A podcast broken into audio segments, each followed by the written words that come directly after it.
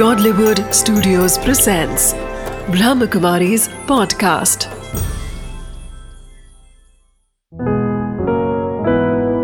चले आध्यात्म की ओर बीके उषा दीदी के साथ।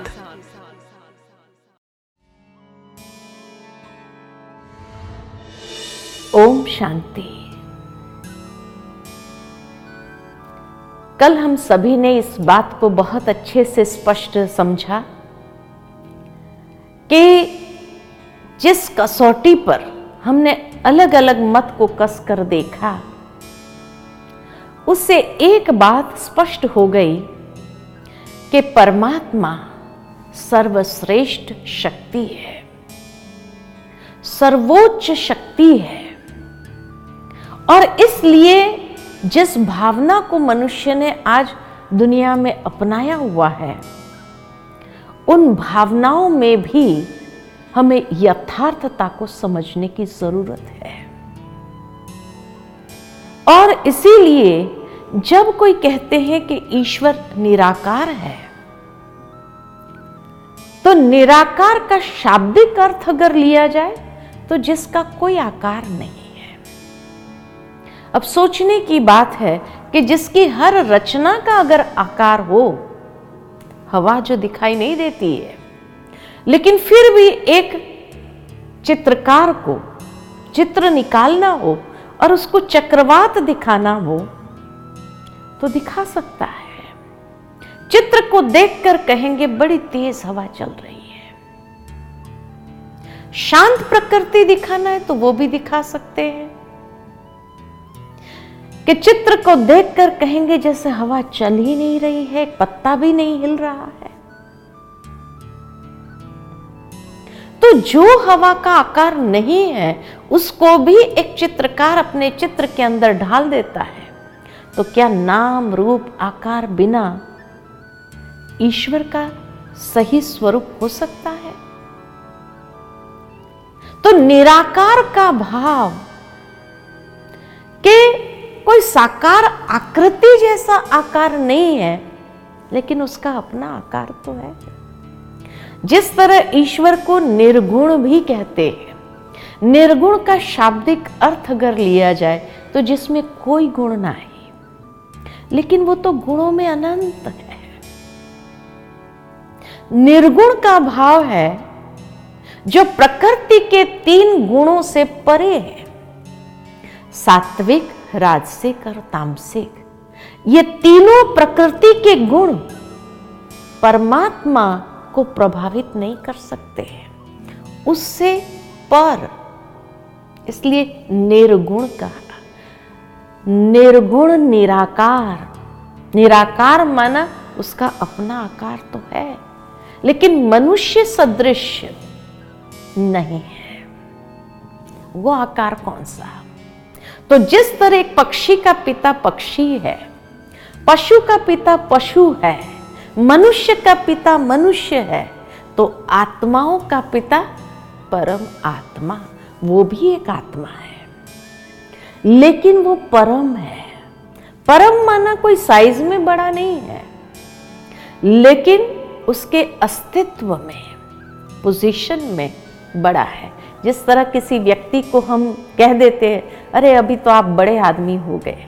बड़े आदमी का मतलब ये तो नहीं कि लंबा चौड़ा बड़ा हो गया, नहीं। पोस्ट पोजीशन में, कार्य में, कर्मों में बड़ा है। ठीक इसी तरह जब परम आत्मा कहते हैं, जिसके कर्तव्य परम है, जिसका अस्तित्व परम है, सभी आत्माओं से। इसलिए उसको परम आत्मा कहा। लेकिन स्वरूप आत्मा जैसा ही है।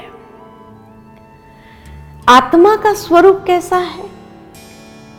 ज्योति पुंज इसीलिए व्यक्ति जब शरीर छोड़ता है तो ज्योति जगाते हैं कि जो चैतन्य ज्योति थी, वो चली गई। उसकी यादगार में वो ज्योति जलाई। तो आत्मा का स्वरूप अगर ज्योति स्वरूप है तो उसके पिता का स्वरूप कैसा होना चाहिए? वो भी परम ज्योति है। अनंत प्रकाशमान, दिव्य तेजोमय स्वरूप है। अब ये स्वरूप क्या सभी धर्म में स्वीकार किया गया है?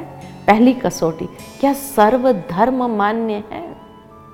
तो हिंदू धर्म में जिसको हमने ज्योतिर्लिंगम के रूप में पूजा की, ज्योतिर्लिंगम लिंग माना आकृति, लिंग माना स्वरूप, जो ज्योति का स्वरूप है।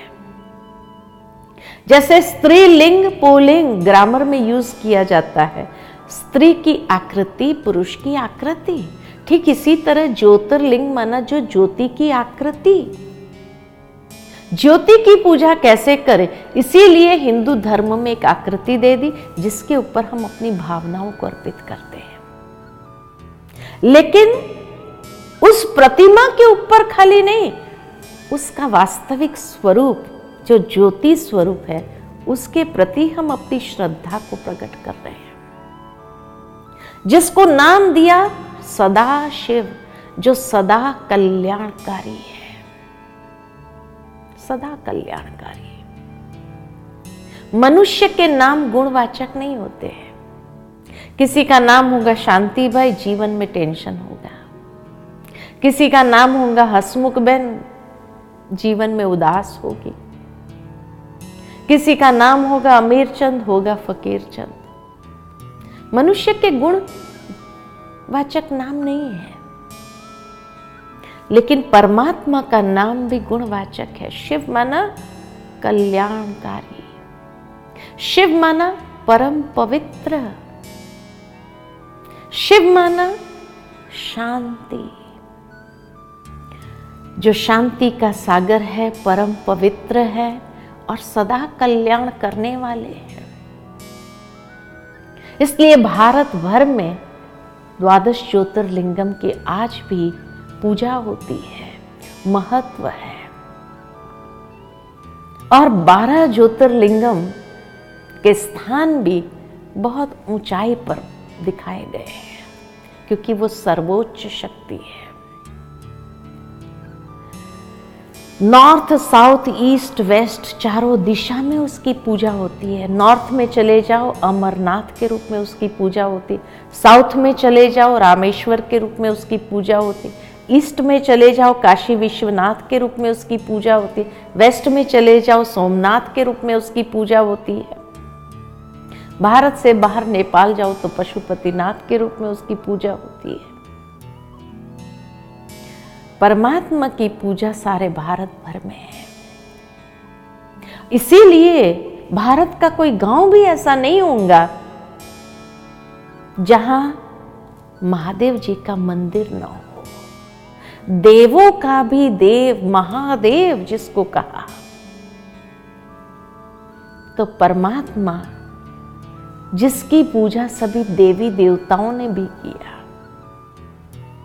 रामेश्वरम में श्री राम ने भी जिसकी पूजा की। अगर श्री राम भगवान थे तो उन्होंने शिव की पूजा क्यों किया? क्योंकि स्वयं श्री राम भी बहुत अच्छे से जानते थे। जिसके सामने मैं युद्ध करने जा रहा हूँ, रावण, जिसको अपनी शक्ति पर इतना घमंड है, वो ऐसे ही घमंड नहीं कर रहा है। क्योंकि वो शक्ति स्वयं रावण की भी नहीं है। रावण ने भी वो शक्ति कहाँ से प्राप्त की थी? शिव भक्त था। इसीलिए तो भोलेनाथ कहा। रावण ने याद किया, उसको भी शक्ति प्रदान कर दी। श्री राम ने याद किया तो उसको भी शक्ति दे दी। इसी तरह कुरुक्षेत्र में स्थानेश्वर का मंदिर है। जहाँ दिखाते कि महाभारत के युद्ध के पहले स्वयं श्री कृष्ण ने भी शिव की पूजा की और पांडवों से भी कराई। पांडवों से भी शिव की पूजा कराई। तो इसीलिए श्री कृष्ण ने भी जिसकी पूजा की, पांडव से भी कराई। माना वो श्रेष्ठ होगा तभी। अगर श्री कृष्ण ही भगवान हो, उसको पूजा करने की आवश्यकता नहीं। पांडवों से अपनी पूजा कराते थे, लेकिन नहीं।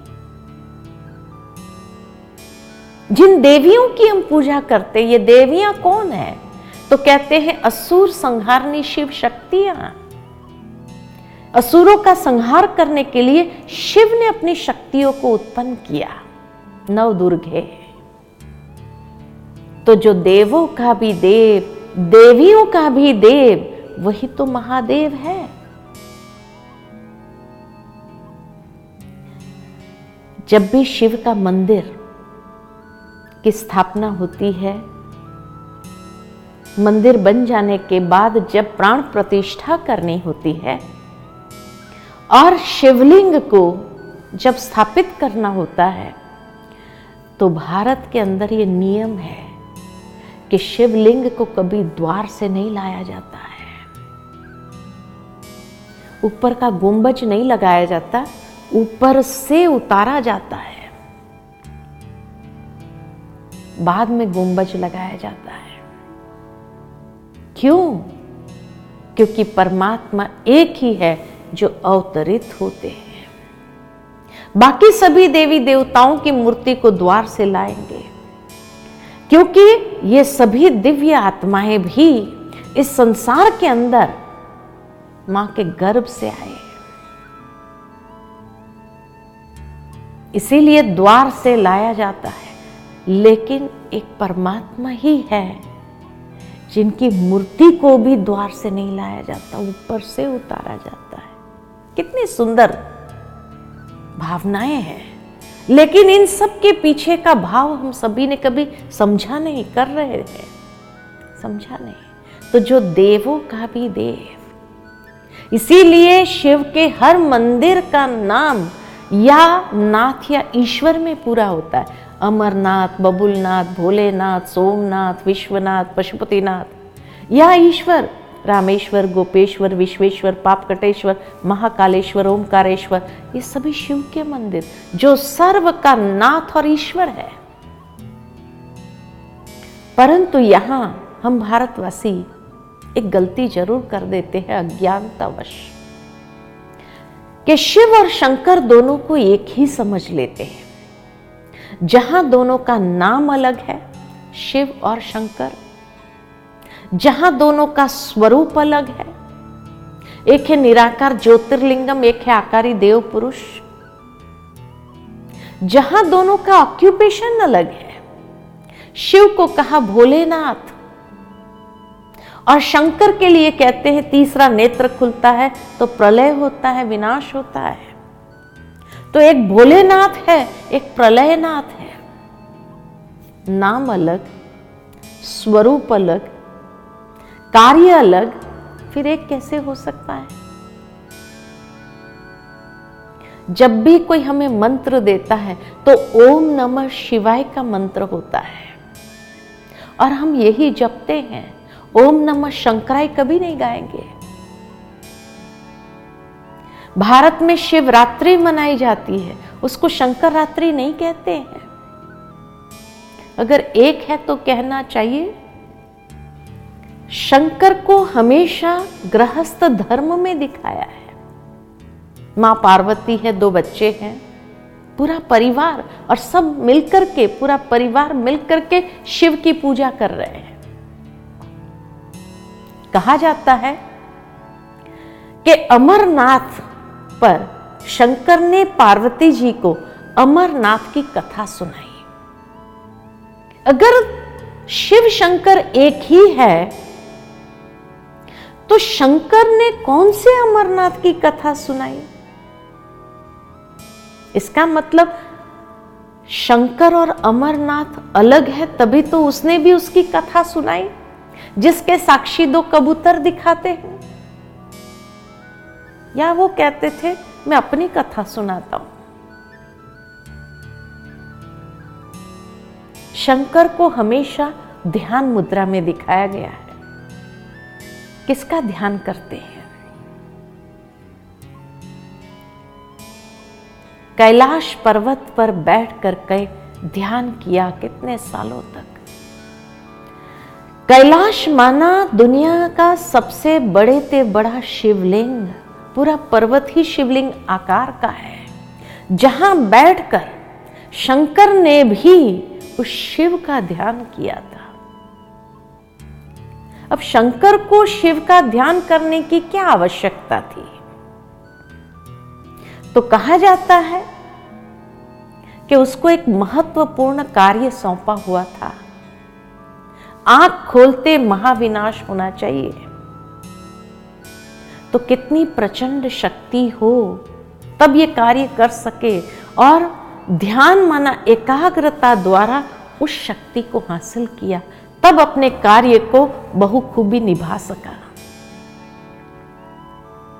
जैसे कोई भी देश में डिफेंस का पोर्टफोलियो होता है, डिफेंस मिनिस्ट्री होती है, डिफेंस मिनिस्टर भी होता है, लेकिन उस डिफेंस के पोर्टफोलियो पर कंट्रोल, जहाँ प्राइम मिनिस्टर रूल है, वहाँ प्राइम मिनिस्टर का होता है और जहाँ प्रेसिडेंट रूल होता है, वहाँ प्रेसिडेंट का होता है। डिफेंस मिनिस्टर अपनी मर्ज़ी से कोई भी डिसीज़न नहीं ले सकता है। जब तक उसको या प्राइम मिनिस्टर या प्रेसिडेंट का ऑर्डर न मिले, जहाँ जिस जो रूल होता है, उस रूल के हिसाब से उसको ऑर्डर न मिले, तब तक वो खुद कुछ नहीं कर सकता है। ठीक इसी तरह, शंकर को भी डिफेंस का पोर्टफोलियो मिला था। और वो जब चाहे अपनी मर्ज़ी से विनाश कर दे, ऐसा नहीं हो सकता है। जब तक परमात्मा शिव से उसको प्रेरणा प्राप्त नहीं होती, तब तक वो खुद भी कुछ नहीं कर सकते इसीलिए ब्रह्मा देवाय नमः। विष्णु देवाय नमः, शंकर देवाय नमः।